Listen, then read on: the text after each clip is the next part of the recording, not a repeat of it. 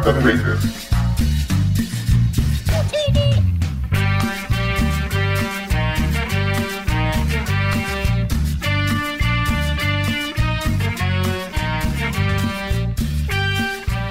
came after me with masterful deceit, broke down my loot and they kicked in my teeth. Hola, ¿cómo están? Y bienvenidos a una nueva edición de La Garganta de Vader. El día de hoy vamos a comenzar con una canción y Trish me va, me va a acompañar. a ver, 3, 2, 1 y dice así. Toss a coin to your witcher, oh valley of plenty, oh valley of plenty. Oh. No empieza la canción. Tenía que empezar cantando todo. Bueno, no, no empieza así. Creo que ya deberíamos aprenderlo ya porque lo hemos hecho tantas veces. Eso Sí, es cierto. definitivamente. Y Solo hemos- sé que rompieron mi loot. Oh, oh, qué pena. Bueno, bienvenidos a esta nueva edición de La Garganta Vader. Estoy acá con unos invitados muy importantes, amigos Oh. míos. Aquí estoy con Trish de Fantastinerd. Hola Trish, ¿cómo estás? Hola, estoy muy bien. Ya vi The Witcher por segunda vez. Mm, dos veces. Sí. Ah, qué bien. Qué bien, genial. Bueno, Trish tiene un podcast que se llama Fantastinerd. Ella hizo hace poco también una, un- una edición de análisis de Witcher y pueden encontrarlo en sus redes sociales, que son... Facebook, Twitter y Spotify y nos encuentran como Fantastinard. Sí. Y estoy acá también con Enrique del Castillo. Hola Enrique, ¿cómo estás? Podcaster desde el 2012, creo. Sí, 2012. Más o menos, con Wow. El Stream Mató el Cable, podcast específicamente de series, de series de temporadas completas, donde analizan. Y el último podcast que han sacado, ¿cuál es? El último que hicimos fue de la última temporada de Mr. Robot. La próxima semana vamos a hablar de The Mandalorian. Y en cuanto a mi llegue a ver The Witcher, comentaremos The Witcher también. Pero bueno, se va, a demorar un poquito porque es difícil convencerlo de que vea algo que es de fantasía. Claro, pero bueno, pueden encontrarte también en todas las redes. Sí, pueden buscarnos en Twitter como arroba podcastsmack, en Facebook como el Streamator Cable, en Instagram como el Streamator Cable y el podcast está en Spotify, iTunes e iVoox como el Streamator Cable. Perfecto, genial. Entonces, después de hacer los, los cherries respectivos, quería agradecer a toda la gente que se ha conectado para ver este programa en vivo. El programa sale en vivo por todas las redes en donde yo puedo, en realidad, que solo es mi Facebook, el Facebook de la Taberna Estudios y Diqueados. Y pueden encontrar este podcast, La Garganta de Vader, en Spotify y en Anchor todavía. Todavía no está en iTunes, pero pronto lo va a estar. Esta es la tercera edición del, del revivido podcast La Garganta de Vader. Y esta vez vamos a hablar de The Witcher, como ya se han dado cuenta. No solamente de la serie, vamos a conversar un poco de los libros, un poco del juego, un poco de, bueno, de la fantasía medieval que nos gusta en general. Y estas narrativas de fantasía del cine y televisión con, con Trish y con, con Enrique, ¿no? Eh, Saben, quería comenzar abriendo el tema un poco con ustedes dos, hablando específicamente del tema, todavía no, no tanto de Witcher, porque las críticas han sido como mixtas, ¿no? Sí, de verdad Sobre sí. todo porque casi todas las críticas que yo veía lo comparaban con Juego de Tronos. De la misma forma creo que antes, cuando salía cualquier cosa de fantasía medieval, lo comparaban con El Señor de los Anillos, Sí. Sí, es verdad. ¿no? Que creo que son, El Señor de los Anillos es como que, no sé, eh, el, el tótem de la fantasía medieval con que todos los demás varas son medidas, Ajá. ¿no? Pero ulti- últimamente, eh, el- el- digamos, eh, Juego de Tronos, que ha sido una serie muy popular, que ha tenido toda esta Larga. movida social y ha sido muy larga, que ha Sí. tenido, tenido tantas reacciones distintas Ha también. tenido mucho impacto. Ha tenido impacto Sí. cultural. Sí. Más allá de que fue una basura al final. Pero demostró que, o sea, la fantasía podía ser tomada como que en serio, de cierta manera, porque igual el Señor de los Anillos siempre se le veía como algo para jóvenes y para niños, aunque no era tanto para niños porque tenía cosas como que medio políticas. Claro, Sí. políticas, teológicas. Pero de ahí es como que llegó Juego de Tronos con tetas. Exacto. Eso lo que- hacía más maduro. Sí. Sí. Sí, pero bueno, o sea, yo creo que en realidad, en general, eh, no es que la fantasía medieval se tome muy en serio, lamentablemente, pero por lo que ya tenemos el gran impacto cultural de Juego de Tronos, la gente lo tiende a comparar cuando hay más productos de fantasía. Hay muchos libros, de repente tú por ahí nos puedes recomendar un montón de fantasía medieval de este estilo. Hay juegos, hay otras cosas. En este caso, The Witcher está inspirado en unos libros de un escritor polaco, ¿no es cierto? Que nunca sé cómo pronunciar bien su André. nombre. Es André. An- André. André. André. En entrevistas he visto que le llaman André. André. Bueno. André. Sapkowski. Creo que Sapkowski es más fácil de Sí. pronunciar. Sapkowski. Sapkowski, el, el escritor André Sapowski, es el que escribió los libros de Witcher, y que trae una propuesta muy diferente, que yo, no, yo creo que es bastante diferente a lo que es Juego de Tronos, a lo que ha sido El Señor de los Anillos y que es interesante donde sale, sale la serie. Antes de continuar, quería recordarles que pueden dejarnos comentarios, eh, decir si les gusta, si no les gusta, cuál es su saga de, de fantasía que les gusta, que, que prefieren. De repente por ahí sacan otros títulos o algo y podemos eh, comentarlo y leer lo que ustedes nos dejen, ¿no? Por acá Gabriel dice, Toys, nos dice, Toss a coin to your Roger. no me opongo. No me, no me opongo a que, a que me dejen dinero, pero todavía no tengo activado el cosito este que tienen los streamers como para que Para que te manden plata. te manden plata. para, tendría que hacer un Patreon como recomiendas. Pero bueno, eh, Un coffee funcionaría Coffee, mejor. sí. Oh, sí, claro. Pero bueno, hablemos un poquito. ¿Cuáles son los otros, los otros de pronto, eh, otros referentes que podemos tener en la cabeza de fantasía medieval de cualquier medio? O sea, no solamente de televisión, no solamente El Señor de los Anillos. Bueno, a medida que se hizo popular Game of Thrones, iban saliendo otras. o sea, Una vez que Game of Thrones se hizo grande, las demás casas, televisoras, productoras, lo que sea, han estado buscando su nuevo Game of Thrones. Y tal vez justamente esa falta de imaginación de dónde están otras posibilidades ha llevado que, por ejemplo, Amazon pagó un montón de plata para hacer una sí. serie de Señor de los Anillos Sí. pero que a en la segunda era, que por un lado es una, una época no, es, no muy tocada, pero por otro lado ya hemos visto Señor de los Anillos.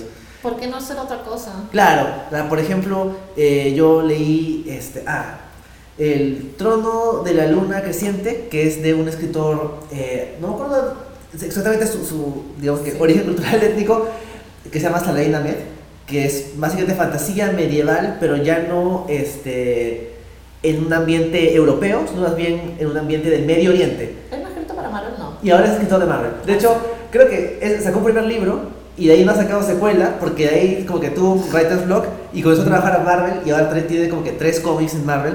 Ya no creo que saque más libros, pero es como que una buena fuente de fantasía medieval que no es la tradicional. Y por ejemplo, no he leído todavía, pero compré hace poco eh, de Poppy War, Poppy en el sentido de amapola, Ajá. que no me acuerdo el nombre del autor ahorita, pero que es también fantasía medieval, pero en una especie de China fantástica Ujú. que no es también, es otra vez alejarte del clásico eh, fantasía medieval a Europa. Claro. Ah, claro. Es- me has hecho acordar la leyenda de los Sotori, que yo leí, que es fantasía medieval igual. El, más bien, es, era en Japón, de Japón feudal. Y enfrentaba, obviamente, dentro de la mitología y parte histórica, porque no es histórico, es mitológico, fantástico, Ajá. medieval, a samuráis y a ninjas, ¿no? Como parte de, de lo que ha construido. ¿Tú tienes algún, alguna recomendación, algún otro referente para la gente? Estaba viendo mis bookshelves en Goodreads. Goodreads es una página tipo Facebook. Es una Pero- como red social de libros. Sí, sí, y puedes poner como todos los libros que has leído. Y de hecho he leído, bueno, uno de mis eh, géneros favoritos es la fantasía. Fantasía urbana o fan- fantasía como que de época. Entonces, por ejemplo, eh, tengo algunos con dragones. Por ejemplo, His Majesty's Dragon de Naomi Novik, que es un... A ver, pre-era victoriana y es un, por ejemplo, un oficial de la Marina, pero es, en un, es un... Es como que nuestra misma historia, pero hay dragones. Ah, Entonces tienes tu flota aérea de dragones. ¿No? Entonces ese es uno, por ejemplo. Dragon Riders. Sí. De ahí, por ejemplo, tenemos a Geist de Philippa Valentine, que tiene que ver con espíritus y magos, y es como que puede, y hay espíritus como que, que son como que malos, y, como una especie de Ghostbusters mágico, ya medieval. De ahí también, por ejemplo, hay fantasía me- eh, mezclada con, ¿cómo se llama esto? Con steampunk. Ah, ya, claro. ¿ya? Era victoriana, eh, unos libros buenísimos son los de Mel Jean Brook, eh, que la serie se llama Iron Seas, eh, Mares de Hierro, y es una cosa como que, como que hay control mental, eh, los unos eh, se meten a Europa, lo caso y también te meten como que temas raciales y toda esa vaina, es, es bien chévere. Ah, de ¿qué más? Hay la saga de, que, que justo le he visto en Crisol, que es escrito por Sarah J. Maas, que se llama El Trono de Cristal.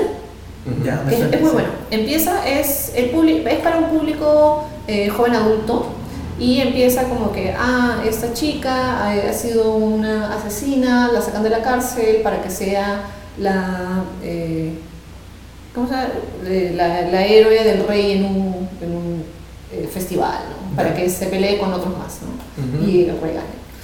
Y eh, eso, eh, ese es el primer libro y hay un triángulo amoroso, pero en los demás libros vas descubriendo que es como que hay una revolución de los elfos, hay magia, la chica es como que es Se una princesa perdida. Sí, entonces se me acaba de ocurrir, de repente podrías hacer un post en tu página, como que recomendando y te compartimos aquí en, en la garganta de Vader para que la gente que ha escuchado Sí. todos estos títulos que son un montón pueda tener la referencia, Sí, el nombre claro. apuntado Justo. y, este, y puedan descargarlos o buscarlos o comprarlos Sí. o como sea. Bueno, De hecho, antes de pasar tal vez a otra cosa, a- Sí. ahora que mencionaban este. Aparte, muy parecido a The Witcher, que aparte mucha gente la conoce por ser un videojuego, hay también muchos juegos de fantasía medieval, hay un montón, Pero tal vez más o menos en la misma onda de la serie, que es un poco más oscura, un poco más como que cínica. Están, por ejemplo, los juegos de Dragon Age, que son una saga de tres Ah. juegos de BioWare, que tienen. No es la misma idea, es un mundo de pero sí es un mundo de fantasía medio cínico ujú. donde los elfos son como que una casta secundaria. Bueno, hay enanos y todo lo, lo decía, y hay hobbits como siempre, pero es una versión más cercana a la que tiene la serie. claro. Aunque Elder- Elder Scrolls igual es más o menos, va por ahí. ¿no? Sí, también. También. Bueno, a- antes de continuar con la serie o leer ya algunos comentarios que hablan específicamente de la serie, yo quería simplemente eh, contarles un poquito mi reflexión general sobre Witcher, a ver qué les parece. En este caso, eh, Trish, tú sí has trabajado como freelancer mucho tiempo. Eh, tú, Enrique, supongo que a, a pesar del trabajo normal que, que tienes, igual para ti has trabajado para mí como freelancer. Pero eso tal vez no, no, espero que no aplique lo que voy a decir. No me acuerdo si me debes algo. Justo estaba Sí, pensando en eso. sí, algo. Pero el título del podcast de hoy es The Witcher y lo que callamos los freelancers. Porque yo creo específicamente que la relevancia, por lo menos hoy en día del personaje, o que podemos sacarle como una pequeña reflexión, es que el pobre The Witcher es un freelancer en un mundo hostil. Un mundo hostil para los freelancers. Sí. ¿no? Entonces yo había apuntado algunas similitudes entre la vida de freelancer y, y nuestro amigo Geralt of Rivia, ¿no? Número uno era, usa sus talentos hasta tu, donde tu moralidad te lo permite por unas cuantas monedas. Sí. ¿Es verdad? La gente, que te, la gente que te contrata asume inmediatamente que no tiene sentimientos. También puede ser. Tres, donde entras te desprecian por, un- por el solo hecho de ser una mutación extraña en el sistema. No todos, pero tal vez las tías pitucas sí. Eh, cuatro, puedes pasarte largo tiempo en tus trabajos descuidando tu aseo personal. Y cinco, hasta que alguien te dice que hueles mal y que debes comprar ropajes nuevos. Seis, esta es la que creo que duele más, es que te quieren pagar con la ley de la sorpresa. Sí, Sí. qué fuerte. 7. Tus amigos son artistas insoportables pero con talento. 8. Otro de tus amigos es tan feo como un erizo pero tiene buen floro. Sí. 9. Uno de tus, cuando uno de tus trabajos requiere que te vistas bien, te tienen que prestar ropa. 10. Para que tus relaciones funcionen necesitas pedirle deseos a un genio. Sí. 11. Hay un montón de desnudez innecesaria, pero solo tuya y en tu casa. No. Y 12. Antes de que te des cuenta, tienes el pelo blanco y eres papá. Bueno, eso para algunos. Pero bueno, es porque creo que uno se puede identificar con el amigo de Witcher si es freelancer rápidamente y tal vez juzgarlo si es que tienes un Artista trabajo, también. si eres un artista, ¿no? Pero creo que es, es dura la vida del que trabaja solo y que se tiene que pasar matando monstruos Y- eh, por unas cuantas monedas, ¿no? Además el hecho, por ejemplo, en el, en el primer episodio que mata a esta araña gigante, Ajá. ya, y luego va al pueblo y es como que, ah, sí, no, ya no quieren esa araña. Y es como que. Bueno, Es un cliente que quiso Claro, es cambios. un cliente, no, es un cliente que te dice, ya, yo quiero esto. Le haces el trabajo, vas, se lo entregas, "Mm, no, ya no lo quiero. Y es como que no te paga. Me ha pasado. en la serie ya le habían mandado a matar al monstruo porque No, en no. el libro lo mata por iniciativa propia y nadie lo quiere porque es como que nadie te pidió que lo mate. Creo que había visto un letrero o algo. Ah, ya, y es ya. como que, "Mm, no, ya sabes que ya no lo quiero. Es como que, Voy a tratar Sí. de que no sean muchos en el libro. dice. No, no, no, pero está bien, porque así la gente puede de pronto interesarse por comprar el libro, pueda leerlo también y pueda Que de hecho los comprar. libros han llegado acá, o sea, sí están Sí. a la venta, sí he ¿Sí? visto. No Sí, sé sí, si es que están. El primer libro que es este The Last Wish, no estoy seguro si lo he visto acá, pero sí he visto los posteriores. Sí. Sí, pero bueno, tenemos para comentar un montón de cosas. Yo creo que podemos comenzar comentando un poco de que, bueno, la serie, ya hablando específicamente de la serie y las impresiones, vamos a ir peinando varios temas. Y creo que la serie, a mi parecer, ha hecho un buen trabajo en condensar en pocos capítulos un lore bastante grande, ¿no? Porque los, los libros de Witcher, los juegos, el universo de The Witcher tiene un lore bastante, bastante grande, vistoso, con muchas criaturas, con muchos eventos cataclísmicos, con mucha magia Política. con política además. Y si están esperando algo al estilo Juego de Tronos, en donde mayormente era política, bueno, en las primeras temporadas, este, The Witcher no es eso. The Witcher es la vida de un freelancer en un mundo muy vasto y grande, Mucha magia. en donde hay muchísima magia y donde todo comienza con un evento cataclísmico que se llama la conjunción de las esferas, ¿no? The Conjunction of the Spheres. Ah, eh, como, como, como es tipo su Big Bang, ¿no? Ajá. Es que creo que es más que un Big Bang, porque estaba ¿Recuerdo tratando de averiguar. Big Es que lo que pasa Claro. es que el Big Bang es el inicio de- del universo. Para ellos, la conjunción de las esferas, y si alguien en, en los comentarios o alguien ha leído más y sabe más de lo que yo estaba averiguando y leyendo para el podcast, eh, me corrige genial. Pero lo que yo había entendido es que es, son préstamos de lo que normalmente se ve en ciencia ficción, pero que el mundo, el planeta, por así decirlo, donde se, donde está, donde se desarrolla The Witcher, era un planeta de elfos. Y la conjunción de las esferas es una alineación de planetas o de mundos en donde se abren portales. Multiverso. Es multiverso. Como cuando 6, 616 de Marvel se junta con los otros. Sí, básicamente es eso, como las incursiones de Marvel. Y se abren estos portales que hacen de que al planeta, por así decirlo, o al mundo de elfos, entren humanos, entre magia, Entre los monstruos. monstruos. Y esa conjunción de las esferas se recuerda como ese evento cataclísmico en donde todo se mezcló. Y los humanos hacen lo que los humanos hacen. Entonces colonizaron y mataron a un montón de elfos. Genocidio. ¡Woo! Que es muy real, muy realista. Gracias Inglaterra. Gracias, España. Gracias a todos los, la humanidad. Y además que es, este, es la base de donde viene toda la mayoría de conflictos políticos para, para, esta, para esta historia. Porque los humanos destierran a los elfos, crean su propia versión de los hechos, obviamente. Ah, también. Sí, también es interesante. ¿no? Porque es como que, ah, la historia la escribimos nosotros que ganamos, ¿no? Sí. Y además que se apoderan de lo que en, su, en un principio los elfos habían dominado, que era la magia. Sí. Sí, o sea, creo que tal vez lo, lo interesante de esto es de que todo ese trasfondo se siente, por lo menos a mí me parece que bastante secundario, porque o sea, como que te van soltando como que sí, Nilfgaard está haciendo esto y pasó esto hace muchos años y ya no hay Witchers, te van soltando un montón de cosas, pero siempre es secundario la historia principal, que Sí. siempre es como que... En el caso de Geralt es su aventura de la semana, por decirlo, o sea, la- el, el Ujú. caso, el monstruo, lo que tenga que enfrentarse en ese episodio. En el caso de, de, de Sid y Jennifer sí es como que su viaje más específico, pero se siente que todo es, es background presentado sin- de una manera que no te entorpece la narración. Sí. No es que se para un tipo y te comienza a hablar, bueno, al inicio de las... Como que te lo va construyendo de a pocos. Te va dando las fichas Sí. para que tú como que... Ah, ¿estamos hablando, ¿estamos hablando de spoilers? Ah. Spoilers, sí, Ah, ya está ya, bien. ya. Sí, todo con Porque, spoilers, no hay o sea, problema. Tenemos eh, esta cosa con las líneas de tiempo. Y por ejemplo, cuando está con Cirila, Sí, es como que dice algo que es como que, ah, sí, matar elfos, etcétera, etcétera. Y de ahí en eh, la preboda de Paveta, de su hija, de la, la leona de, de Sintra, y llega con su armadura llena de sangre y es como que así acabo de matar un montón de elfos. ja, ja, ja, ja". Y de ahí vemos como que eh, en unos capítulos anteriores habíamos visto como que este elfo que te cuenta desde su propio punto de vista. Sí, y entonces como que te, te hace como que esta, te muestra como que la realidad y es como que, oh, eso es, eso es muy malo. claro, vas construyendo poco a poco con lo que te van soltando. O sea, Sí. por ejemplo, la amenaza de Nilfgaard lo ves en el primer episodio, que es como que entran, pero luego, por ejemplo, en el episodio de la boda, hay como que, ah, Nilfgaard, ese sitio como que no pasa nada, no, Sí. es- no se puede Es un organizar. Claro, y luego te van soltando como que han, de- han depuesto a un gobernante. Y si no le prestas atención, no pasa nada. Pero si le prestas atención, sientes cómo la historia se va haciendo más grande poco a poco.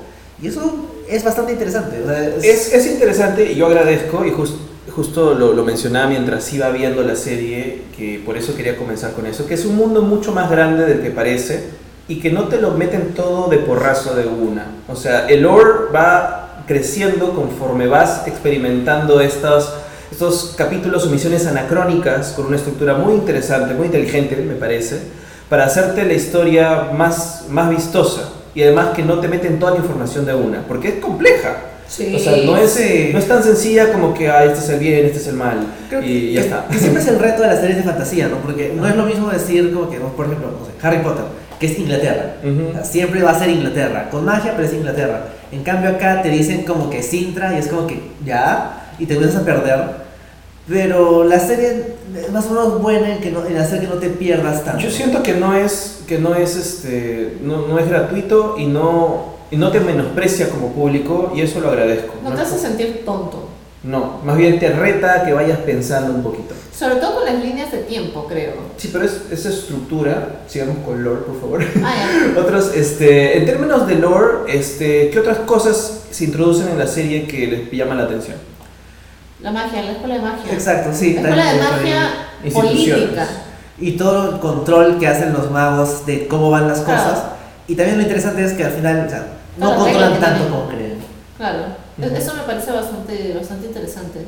Porque es como que es, no- creo que no lo hemos visto antes. O sea, hemos visto magos, ya, Gandalf, ya, bacán. Eh, el otro que era el marrón con el nido de pájaro encima, es como que Ah, ya, bacán, es- chévere, ¿no? Y de ahí, o sea, en Game of Thrones no hemos visto propiamente magos. O sea, son muy parecidos a los maestros en Game of Thrones, pero ellos Claro. no tenían magia, eran viejitos nomás. Claro, en otras, o sea, en otros libros, o sea, hay magos, pero no realmente son como acá. Este, estos magos siento que son como una especie de Vaticano, porque es un poder pseudo religioso, político, que tiene sus maquinaciones como que sumamente ahí.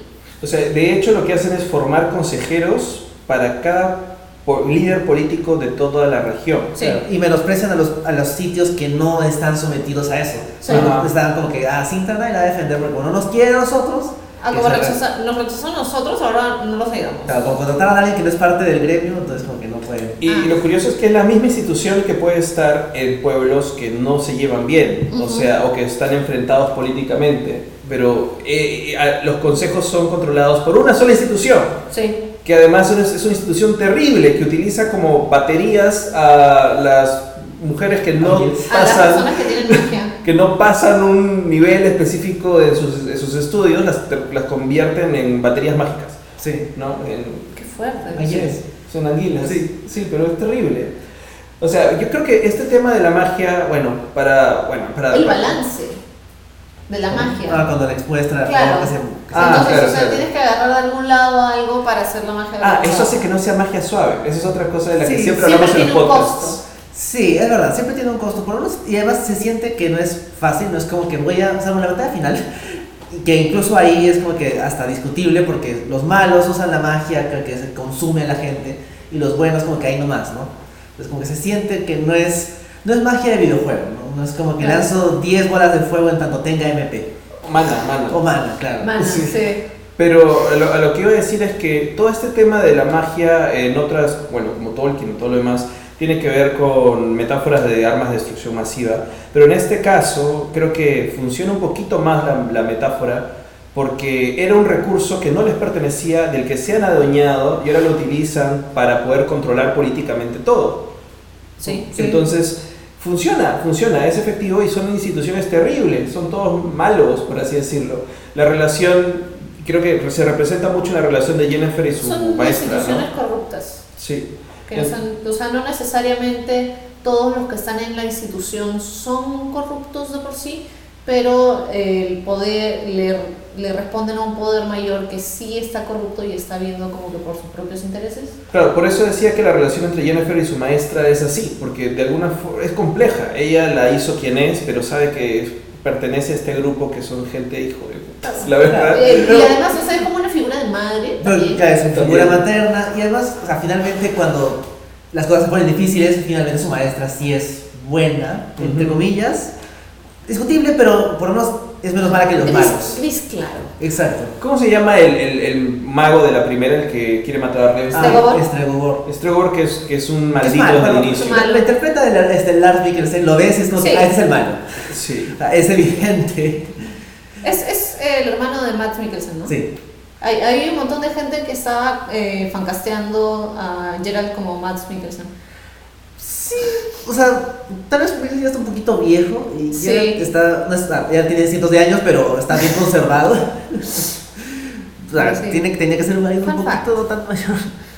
Pero sí, o sea, eso de la magia, de lo político y todo eso, y cómo entra a tallar, porque además, o sea, no solo, es que, o sea, creo que con cada tema es mucho más complejo de lo que crees, porque ya tienes la magia, pero es más compleja de lo que crees, y es como que está metida en la política. Y de ahí tienes a los elfos, y es como que, ah, los elfos, estos son sobrevivientes de un genocidio, y ahora como que son una raza inferior.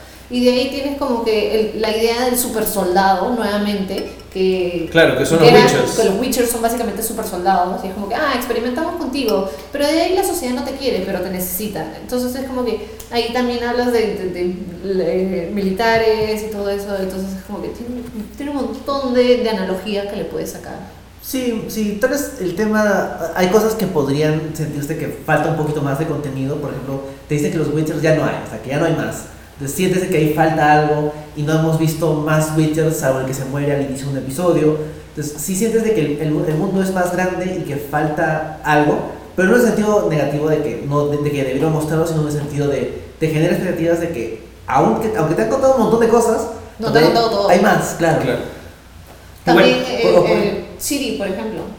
Sí, que también el- la fuerza que tiene. Claro, y lo que, lo que dijo la, la leona de Sintra, lo que le dijo a Paveta luego de que Paveta hizo ese remolino, es como que pensé que el regalo de tu abuela te había saltado a ti como me había saltado Claro, a mí. Y ahí te das cuenta que eh, la leona de Sintra tiene, siempre voy a decir la leona de Sintra, eh, tiene el pelo marrón y Paveta y Siri tienen el pelo blanco, Sí. o sea, rubio, súper claro y las cejas, es como que me hizo, me hizo recordar esa escena de Game of Thrones donde dice, donde dice Gold of Hair. Ah, claro, está Como- revisando, Claro. haciendo su estudio genético. Como que el pelo tiene que ver específicamente. Sí. Claro. poder. Bueno, es como Rapunzel. Rapunzel tenía poderes mágicos y tenía el pelo amarillo. Bueno, sí, se ya- lo. Bueno, eh, entramos ya en aspectos específicos positivos. Obviamente vamos a hablar de cosas muy buenas, pero quisiera que puedan resumir máximo tres puntos que creen que la serie trabaja muy bien. Máximo tres. ¿Entre los tres? O No, no, cada uno, cada uno. Ah, ya. Cada uno. ¿Qué cosas? o sea, pero ¿qué es lo que más les gusta? ¿Personajes femeninos? A ver, elabora un poquito. Ah, me gusta que tengamos personajes femeninos que estén bien diferenciados entre sí. La Leona de Sintra no tiene, no es, o sea, visualmente no tiene nada que ver con Jennifer, pero ambas son como que personajes eh, poderosos que buscan el poder o mantener el poder que ya tienen. Además, eh, bueno, Siri, eh, las otras mujeres que vemos, eh, la, la trabajadora sexual con la que está Geralt en un episodio, eh, la madre que acoge a Siri, la madre que acoge a Siri en el campamento, Ujú. es Sí. otro tipo también de mujer, Fringilla, Sí, es entonces como que tienes distintos tipos de personajes femeninos y es como que están, algunos sí no están muy elaborados porque son personajes secundarios, pero como que te dejan entender que son muy distintos entre sí. Claro. Otra cosa que me gusta mucho es eh, la elaboración de los trajes, sobre todo, sí, todos los trajes. me Bueno, se rompían los de. Eh, o sea, es, es que me gustan mucho las siluetas que hacen, porque para mí como que es muy importante. Por ejemplo, la armadura de la leona de Sintra Ajá. es como que súper práctica.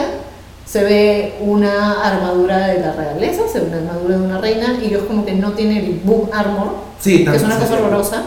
De ahí tienen los, eh, los trajes de el- las, las hechiceras, ¿no? En, es- en esa fiesta y todo, los trajes de Jennifer, que son una mezcla, creo, atemporal, porque siguen siendo medio medievales, pero son muy modernos, los cortes, ¿no? Los estilos. Eh, el- los trajes que usa Geralt, por ejemplo, sé que cuando se empezó a trabajar el vestuario, les dijeron, quiero que hagas algo medieval, que algo como que, así, así, pero nada como los videojuegos. aléjate de los videojuegos. Y eso me gusta bastante. Y me gusta, por ejemplo, hay un... El traje del primer episodio que usa Geralt en Blaviken, que es el pantalón alto, Sí. con la camisa como que medio suelta. Es, esa silueta me parece muy bacán porque es como que no la vemos siempre. Usualmente con personajes masculinos en, ep- en cosas medievales ves cosas como que ah, las camisas bien sueltas, no sé qué, como que más abajo no ves algo como que tan ceñido, sobre todo en un hombre. En superhéroes sí, pero los superhéroes están como... Claro, eso No. es, claro, eso es distinto. Eh, otra cosa que me gustó más fue el hecho, que no sé, tendría que ponerlo en, en dos puntos que tienen que ver con la sexualidad femenina, que es, por ejemplo, en un punto sería el hecho de que no nos muestran la violencia sexual, pero nos dicen que ha pasado. No tienen la necesidad de mostrarnos gráficamente que está Pero no pasando. hay una gratificación de la violencia que se usa, por ejemplo, en Juego de Tronos todo el, todo el Ajá, tiempo. exacto. No hay ese shock value solo por shock value, ¿no? Entonces, o sea, te explican qué ha pasado, o sea, te dan a entender cuáles son las consecuencias de, pero no, te lo, no tienen la necesidad de mostrártelo. De ahí, por ejemplo, tienes la sexualidad de Jennifer, ¿no? Y eh, cómo ella usa, mm, bueno, usa su poder sexy, ¿no? En, en, este, en, este, en esta fiesta, ¿no? Para como que, ay, hola rey, ¿no? y de ahí tienes, el, por ejemplo, el episodio de The Last Wish, Sí, claro. que por ejemplo, o sea, tienes a Jennifer eh, descubierta, de- del torso descubierto, tratando de, tener al, de contener al Jin, Sí. ya, pero es como que cómo se ve no está sexualizado, porque es como que es una escena súper fuerte también. Y también me gusta el hecho de que las escenas de sexo tampoco son gratuitas. La mayor- no, no hay, creo más que complejas. En, en realidad ninguna escena de sexo se da por 100% de no.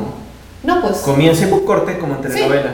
Sí, Sí, y lo otro es que creo, no sé si me equivoco, que no hay ninguna escena de sexo no consensuada.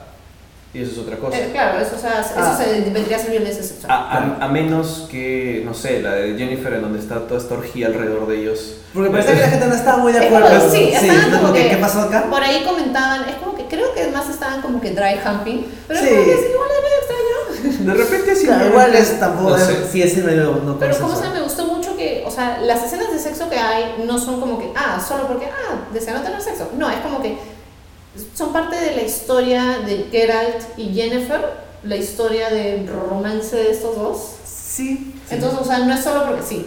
Claro, un pequeño comentario ahí. Faltó una escena con los pies de Geralt bañándose en una bañera de madera. Pero Tuvimos dijeron dos. que no querían los hacer de pies, los videojuegos. los pies faltaron. Pero eso sí, es- sí era muy del videojuego. Y por otro lado, creo que igual sí, o sea, han salido algunos artículos de todo lo que comentas, me parece muy, muy, muy bacán, estoy de acuerdo, pero sí hay algunos momentos en donde creo que sí, las tetas estaban como que de más también, ¿no? O sea, donde no sumaban, por ejemplo, el de Stregobor, con, a cada rato veías... y Ah, con las mujeres desnudas. O sea, desnudo por atrás, desnudo por atrás, y daban vueltas alrededor de la cámara, y volvía a pasar un desnudo atrás. Creo que eso sirve bastante para demostrarte qué clase de Pero- es estrego. Claro, pero ya, ya lo entiendes hasta con el casting y con tener un par podrías entenderlo como para pasarlo tantas veces y también me hace pensar un poco mal, porque siempre tengo que pensar mal de la producción, que por algo lo ponen en el primer capítulo. O sea, como... Claro, te quieren Mm, enganchar. Sí, entonces... Ah, Game of Thrones. Claro, Claro, yo no, no creo que la producción sea perfecta, siempre puede mejorarse y creo que eso sí que podría ser una crítica válida, pero sí tiene todos esos aciertos que me parecen bacanes. ¿no? Entonces, en tu caso, Enrique, tres cosas máximo. Bueno, puede ser una, puede ser dos.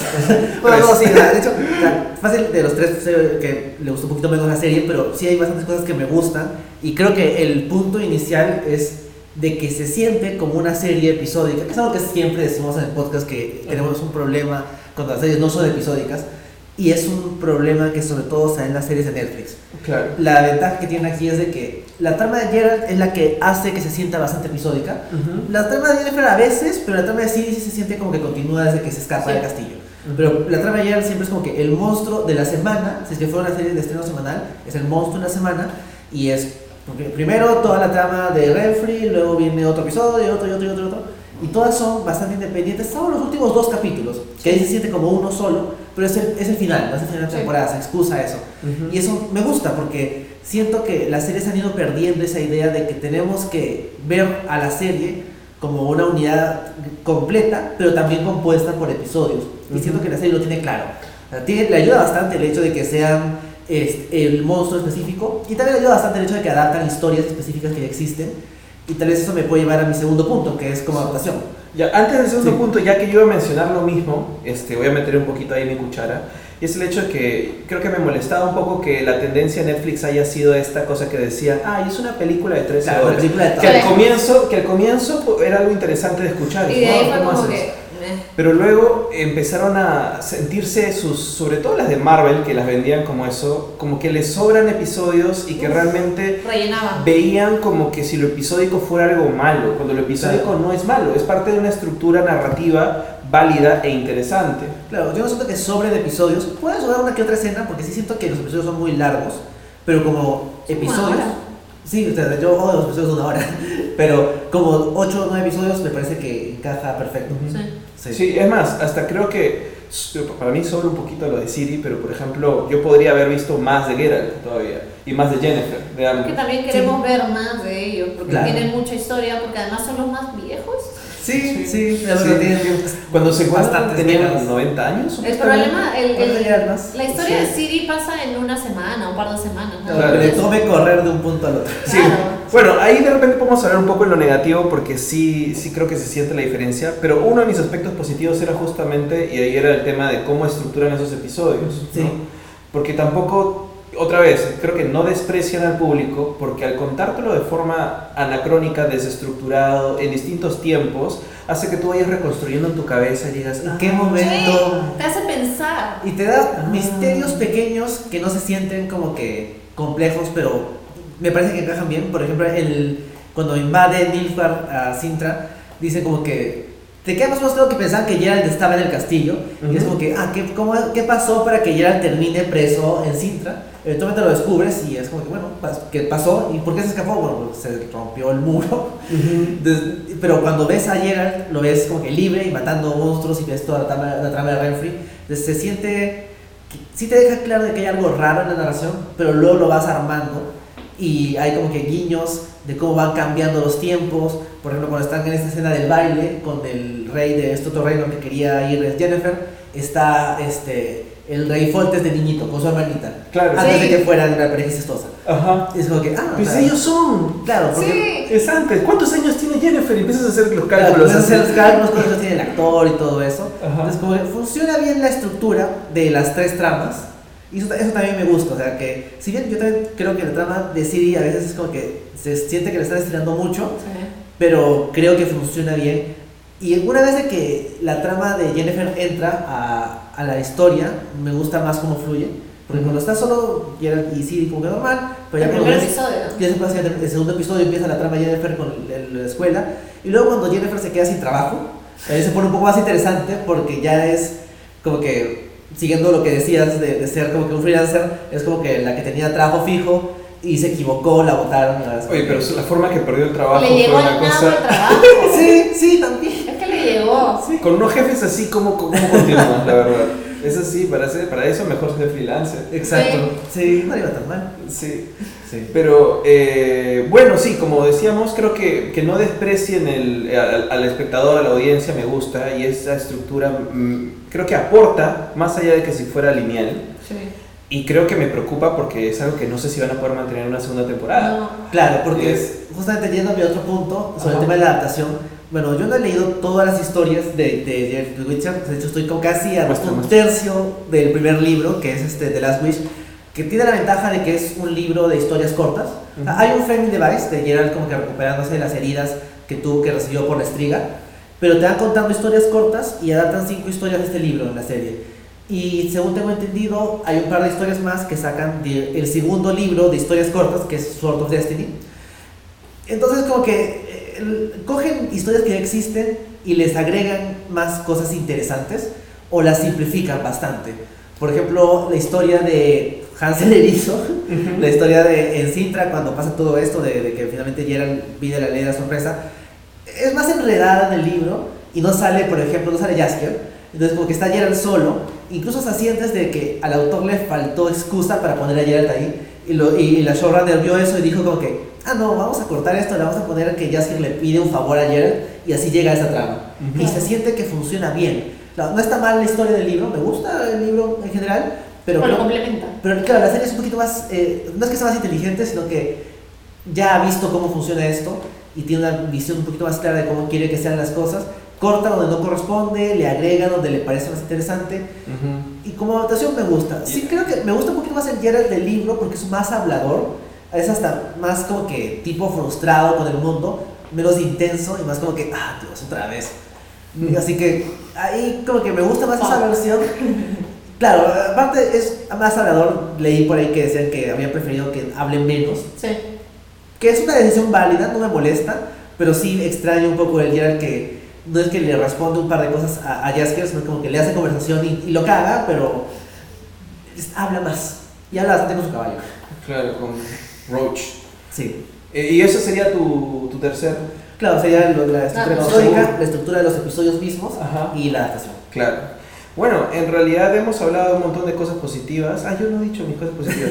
No. No, pero lo de la, lo de la estructura sí. Ya, para no repetir otras cosas que han dicho, que me parece bacán todo lo que han mencionado, eh, algo que siempre yo veo en la, no solamente en la, en la fantasía medieval, sino en cualquier lugar donde hayan espadas, es la esgrima. No, no solamente por mi afición a la esgrima, he hecho unos cuantos meses nomás de esgrima, pero... Pero es, pero más una, es una afición de, de investigación porque me gusta y porque sí, porque he practicado un tiempo esgrima medieval y porque me da cólera cuando veo que hacen así con la espadita y no tiene sentido. Sea, sí, to- todas las precuelas de Star Wars son- las sufro desde, porque es como que chan, chan, espadita, espadita, La, espadita. la, la pelea Darth Maul con Obi-Wan y Qui-Gon Jinn. No tiene sentido. O sea, es No bonita, importa, pero no tiene linda. sentido. Es linda, pero no tiene sentido. Ninguna, ninguna de las peleas estas tan bonitas están muy bien coreografiadas, pero no tienen sentido como esgrima. O sea, es, es, es un desperdicio de energía por poca efectividad. Y, y el tema con la esgrima es que tú estás, es un arte marcial, como la mayoría de artes marciales, está destinada a bajar de tu oponente lo más rápido posible y matarlo. Y específicamente el arte con un longsword, una espada, está destinado a cortarle la cabeza a la otra persona, rebanarle la cabeza lo más rápido posible, en, to- en todo caso, clavarle por estocada, cortarle de tajo o rebanada. Y en el primer capítulo nomás yo veía la pelea entre Renfri y Geralt y yo decía, brother, qué alucinante que es esto, porque no solamente toda la esgrima usa la escuela alemana de, de esgrima, sino que en realidad tú puedes ver por los movimientos, por el peso, por la brutalidad de las espadas, que Geralt está tratando de no matarla y que Renfri está tratando de, matarlo. Además, además sí. como que la primera parte con los lacayos de Renfri, que es como que sabes que él sí quiere matarlos a ellos. Claro, sí. Y luego tienes la batalla con Renfri y es como que, y notas que es como que él puede hacerlo, pero no quiere. Es que es una forma increíble de utilizar el arte marcial, la coreografía, las escenas de acción para contarte la historia. De hecho, creo que incluso viendo el punto de la adaptación en el libro, en el libro, eh, le gana a Renfri porque ella no tiene armadura en las piernas. Ajá. Es como que le corta ahí fácilmente. Pero la serie lo hace más complejo y hace todo eso que diciendo. O sea, aparte de mostrártelo bien, tiene más esta idea de que Geralt no la quiere matar. En cambio, es como que va a las piernas porque no tiene armadura. Sí. Bueno, pero es que hay todo un lenguaje que utilizan dentro del arte marcial para poder contarte más de los personajes y no solamente es el primer capítulo. O sea, ese primer capítulo dije, wow, sí voy a ver esta serie. O sea, ahí me la vendieron. Y conforme avanza, hay magia y todo, pero cuando se usa el arte de la espada, de verdad están usando esgrima. Cosa que me compré el juego Yo también. Me compré Sí, juego, todos. empecé a jugarlo, todavía no paso como que la primera historia que es alrededor de una cacería de un hipogrifo.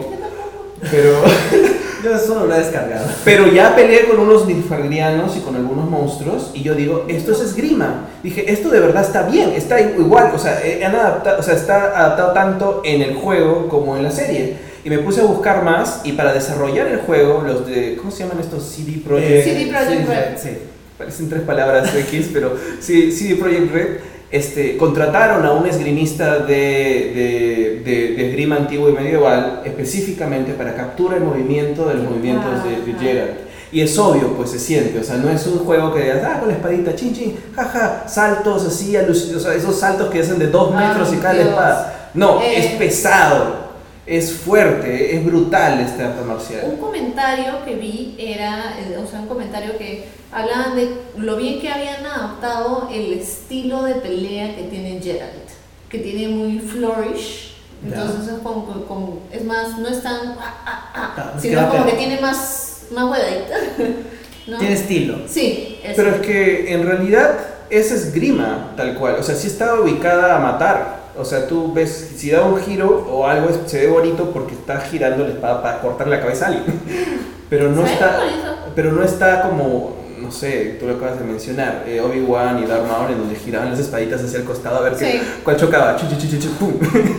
no, o sea, está destinado y eh, el corte es preciso y cuando no lo da es porque le hacen un bloqueo y vuelve a cortar y hay otro bloqueo, etcétera, etcétera. ¿no? O sea, eh, está bien coreografiado. Eh, otra de las cosas que quería decir que me gustó, bueno, eh, en realidad tiene que ver con esto de que yo sentía que cada capítulo de línea narrativa de Geralt era como si fuera un- una quest de videojuego también. Sí, sí. A pesar de que no está ambientado, o sea, no está adaptado del videojuego, sino a los libros. Solo la misión de la estriga sale del juego. Pero el resto no está adaptado a los juegos. Claro, pero es como que yo sentía de que cada misión que yo iba viendo o esa línea narrativa que controlaba todo era, era uno diferente cada capítulo, era, es, es episódico pues. Sí. Y era como un- una quest. Ahora, ¿cuál, ¿cómo van a resolver esta quest? Y hay líneas alternas y todo y se van cruzando, pero de pronto sentía que era esa quest, iban juntando los tres caminos del tema principal y este, esas personas que son tu destino se van a juntar sí o sí, ¿no? Entonces se iban a juntar con Jennifer y al final se iban a juntar con Siri, ¿no? Pero bueno. Ah, y lo otro es la temática, ¿no? Eh, el primer capítulo te introduce a un monstruo de patas, como una araña fea, y ahí mismo, en ese mismo capítulo, te das cuenta que peores monstruos son las personas que los monstruos, y se mantiene toda la serie, ¿no? O sea, Sí. los monstruos no son tanto las bestias de la conjunción de las esferas, sino los seres humanos. Acabo de, acabo de caer en, en la idea de que Jennifer, Geralt y Siri terminan siendo, son también como que monstruos. Tienen los afiches Ujú. donde el de Jennifer dice created by power, creado por poder, el de Geralt dice created by fear, creado por miedo, y Siri es eh, creado por profecía. ¿Profecía? Eh, ajá. Entonces sería como que estos son los tres monstruos creados por estas tres cosas. Ah, interesante. Porque yo creo que Geralt se identifica con los, los que son Rechazados. rechazados, los outcasts, ¿no? O sea, te contaba que, que parte de la- uno de los primeros personajes que conoce en el juego es un cazador rechazado por la, por la sociedad. Dice, pero ¿por qué? ¿Qué te pasa? No, yo soy un freak. Yo también soy un freak, brother. No, no sé. Dice, no, pero yo soy peor freak. No, pero ¿cómo hacer? Si es licantropía, tengo unas pociones. Dice, no, en realidad este, yo estaba de novio con el hijo del señor feudal y me votaron. Y Geralt dice, ay chucha, uy, qué pena, bueno, yo te ayudo igual, vamos, seamos amigos. O sea, como que se vuelve amigo hasta progresista con, con la- en medio del mundo medieval. ¿no? Claro, Sí, bueno, también una cosa interesante. Social serie- Justice Witcher. Witcher. Sí. La, la serie como que es oscura y todo eso, pero tiene una cosa interesante de que es más o menos libre en cuanto a algunos cambios que hace sobre el material original. O sea, por ejemplo, para empezar, este, tanto Jennifer como Tris en los, en las- en los libros, se entiende, y en los juegos son blancas. Sí. Entonces acá se han tomado ciertas libertades con ellas y con otros personajes secundarios. Claro, no tanto con Geralt y menos con, con Siri, porque ellos sí, los han dejado. no sé. Pero yo me acuerdo cuando salió el casting, creo que para Siri dijeron como que abierto. Ajá. Y hubo gente que no le gustó porque era como que cómo van a cambiar esto. Al final, bueno, se quedó en una actriz blanca, pero al menos en otros aspectos han tratado de agregarle un poquito de color sido al bien mundo. diverso. Sí, Bien, siento bien igual diverso. que hay cosas, o sea, por ejemplo, los personajes principales, salvo Jennifer, la mayoría sí son blancos, o sea, Jaskier, este, Siri, eh, Geralt y los, eh, y los, eh, eh, los que vemos más, salvo Fenvila. Pero de ahí el resto del mundo se siente relativamente variado. Entonces creo que eso ayuda para que se sienta que es ah, puede ser fantasía de ese tipo, porque sí, porque es como que si puede haber como que monstruos, arañas enormes, ¿por qué no el Gente de je- color. mira, ¿por qué no puede ser el jefe de la guardia de Sintra o un hombre negro? ¿Por qué no? Ujú. Que es algo que, que es un problema que siempre tiene la fantasía y que se, se discutió mucho la gente de Game of Thrones, la gente de, de de los Anillos, ahora la gente de los Anillos de Amazon. Es un tema que está siempre ahí suelto, de cómo agregarle color a la gente en mundos de fantasía cuando no debería ser una pregunta. Claro, y es como que han hecho ninguno, o sea, es como que todos son distintos, o sea... Es eh, como que ya ven, no en afecta. algo como así. que, que no, te lo, no te lo comentan. Claro, no es como que hay un continente de gente más oscura, no, es como No, es como están que- ahí. Sí. Sí. Antes de pasar a la siguiente parte, salvajes. porque se nos acaba el tiempo, Oh, por Dios. es que Gabriel dice, quizá puedan hablar de la importancia de un buen casting, ya que estaban hablando de esto, pero también menciona y cómo la serie ha aprovechado muy bien a Henry Cavill. Al final parece que puede ser más Witcher que Superman.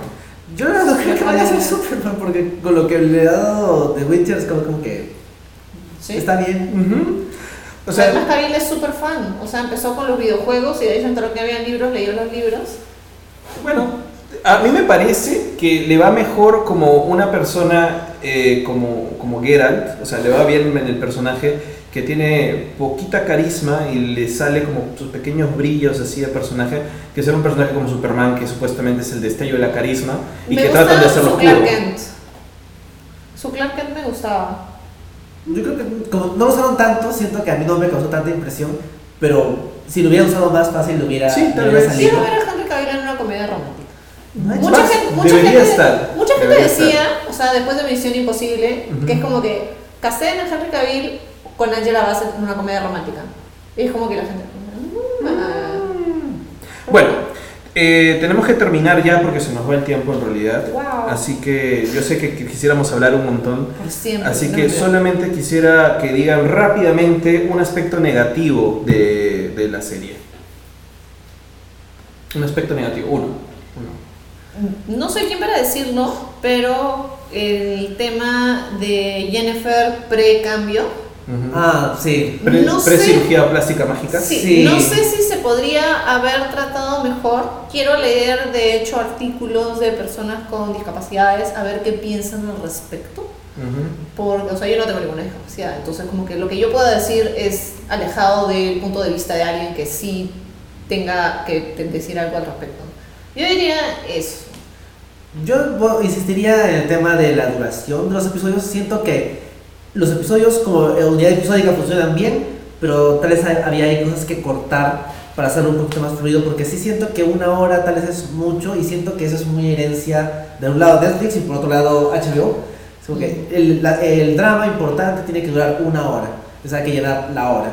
Y creo que la serie podría haberle servido por ahí unas cuantas cosas menos Ujú. para que los episodios fluyan más y para que algunas tramas no se sientan tan como que, ah, otra vez sí, ah. Cuando en realidad la historia sí es más o menos interesante, solo Sí. que se siente que es como que mucho de, Pero es... lo estamos extendiendo porque queremos darle la oportunidad de que conozcas al personaje que te caiga bien. bien. yo creo que eh, por ahí va también mi aspecto negativo y es el hecho de que sí es importante para esto. Obviamente Sí. están haciendo la serie que quieren que dure varias temporadas en donde Geralt eh, tenga relación de padre con Ciri y la entrene, la quiera convertir en un Witcher y se evoluciona a Wild Hunt, ¿no? Eh, y eso trae la dificultad de querer reintroducir el personaje desde el principio y no tener historia para contar de ella aún, hasta, hasta llegar a ese punto. Entonces termina siendo una precuela de lo que realmente quiero contar con algunas escenas de su Es una historia. introducción. Una Claro. introducción. Claro, y La primera siento, temporada es eso. eh, y siento que como introducción funciona bien a sus historias, pero hay algunas cositas que igual te quedan vacías. Por ejemplo, o sea, villanos existen, pero son como que la maga mala y el caballero malo. Y el, y el mago malo que, vas, que está ahí. en- Claro, pero no sientes que sean como que el enemigo central, es como que el imperio malo. Claro, o sea, es no- algo que se va a hacer después. ha sido, se ha sentido como una serie, serie de aventuras como de antología, Sí. Sí, ¿no? que esto funciona bien. que, que sí funciona, pero no ha habido esa unidad, digamos, de temporada de que vas avanzando porque el gran Sauron malo está al final y tienes que vencerlo. Que me parece una, un acierto, pero no sé cómo podrían continuar y mantener eso como, como algo bueno. La estructura va a cambiar para la segunda temporada. Eso es lo que a mí me da A mí también me pena, preocupa. porque la estructura es una de las mejores cosas de esta Sí. primera temporada y yo siento que ya se juntaron los destinos y ahora van a seguir de forma lineal. Bueno, pero vas a tener a Siri y a Geralt, y por otro lado vas a tener a Jennifer. Claro, y hasta que mamá Jennifer venga y, se- y- y esté también con Sí. ellos, ¿no? Entonces ahí es donde me parece que puede peligrar, a menos que se las arreglen para seguir contar, contando esto con saltos de tiempo alucinante y puedan respetar eso. Aunque las quejas que han habido es, ay, no entiendo la serie, porque no entiendo qué pasa. Y, y dicen, no se preocupen, ya dijeron ya que para la próxima temporada no va a ser tan confuso. Aunque Lo de las líneas temporales Sí. Es que han tenido tres líneas temporales. Sí, pues tres puede ser un poquito más. Pero Con dos con fácil dos- ya más fácil. Claro, y sobre todo porque la idea es aprovechar a tus personajes juntos. Sí. Con Jennifer, por ejemplo, en el episodio del dragón, era divertido, pero en cambio Ciri siempre estaba sola. Sí, pues. Sí. Sí, Entonces ahora va a ser Ciri con Geralt y eso tiene potencial, porque es el clásico Logan. Además, lo que claro, además el hecho de que en el capítulo del, del dragón te dan a entender que Geralt y Jennifer se han encontrado ya antes varias veces. Que Sí. yo como Pero que no te lo han mostrado, claro. claro, podrían ir por ese lado. Es Podrían, que- como que podrían ir jugando con la línea de Eso, tiempo y eso sería lo inteligente. Sí. Ojalá, ojalá que, que- que lo hagan y relacionen esas cosas del pasado con lo que sucede en la línea presente y así encajar bien en una segunda, tercera temporada que ya confirmaron. Pero bueno, te podríamos seguir hablando de serie, videojuego, libros, todo del universo de Witcher, pero se nos acaba el tiempo, así que para terminar, yo les había pedido a ustedes que pudieran recomendar una pequeña compra para nuestra sección de qué regalarle a un geek. Así que no sé si pueden decir acá a la gente que nos escucha qué quisiera, qué, qué recomiendan comprar. Bueno, En este voy a aprovechar que tengo el libro acá para promocionar el libro. o sea, como historia de fantasía, bueno, me falta un tercio, pero ya creo que puedo opinar de cómo va. Sí. Es fácil de lectura, o sea, no es como que te, no, te, no sientes el mundo complicado un- nombres extraños. No, me gustaría tener un mapa, porque me gustan los libros de fantasía tienen mapas, Ah, pero no tiene. Pero te introduce bien al mundo y a los personajes. O sea, eh, sale Geralt, sale Jaskier, sale Jennifer. No sale Ciri porque, bueno, todavía no ha nacido, pero te muestra el mundo y son historias cortas. Entonces vas como que abordando poco a poco distintas aventuras de Geralt y funciona bien a, a estas ediciones en inglés y sale con imágenes del videojuego, que me imagino el autor debe odiar. Pero yo imagino que van a salir ahora ediciones con imágenes de la serie, que le deben gustar un poco más porque creo que está un poco más pro serie.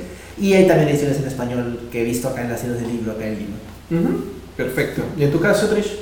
Eh, bueno, en mi caso yo eh, no he traído nada porque mi, mi idea de qué le puedes regalar a un geek es una gift card de Comixology. es una buena idea. Que de hecho, o sea, puedes, puedes como que puedes entrar a la web y puedes ponerle 10 dol- entre 10 y 500 dólares Wow. para que la- la- el, el, el o la regalado puedan gastarlo en cómics, en Comixology. Además porque, o sea, no, no es solo el tema de que es como que, hey, no sé qué regalarte, te regalo esto, que es como que es un regalo bien abierto, porque puedes leer lo que quieras. Además el hecho de que puedes comprar cómics digitales, entonces como que ayudas al planeta, menos papel, ¿no? Y la ventaja es que y siempre te- hay descuentos. Y te ahorras el shipping. Sí, también eso, sí. Así que creo que eso es algo como que...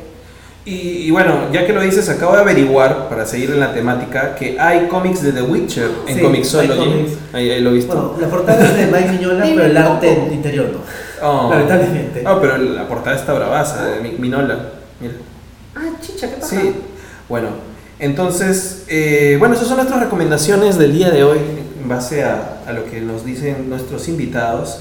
Y lamentablemente tenemos que ya terminar este, este, esta edición. Pueden recordarle a la gente dónde los pueden encontrar a ustedes para que los sigan otra vez. Bueno, a mí me pueden encontrar en el Stream Todo Cable. Nos pueden buscar en Facebook como el Stream Todo Cable, en Twitter como arroba podcast smack y en Instagram también como el Stream Todo Cable. Y bueno, nos pueden encontrar en Spotify Podcast como el Stream Todo Cable, en iTunes y en ebooks. Y bueno, cuando salga el podcast de The Witcher, del stream Mató el Cable, lo compartimos para que... Y te invitaremos Ah, ya. para que pelees con Richard. ya nos dejo solos. Ah, eh, pueden encontrarme en Fantastinerd en Twitter, en Facebook, en Spotify, en ebooks también y en anchor.fm eh, como Fantastinerd. Somos el único Fantastinerd que hay. No.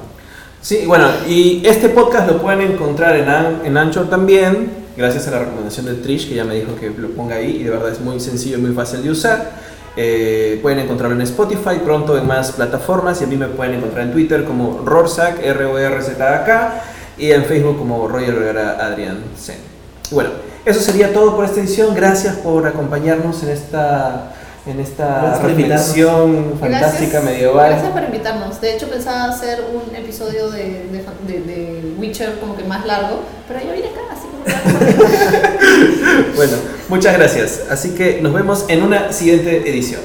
Chao.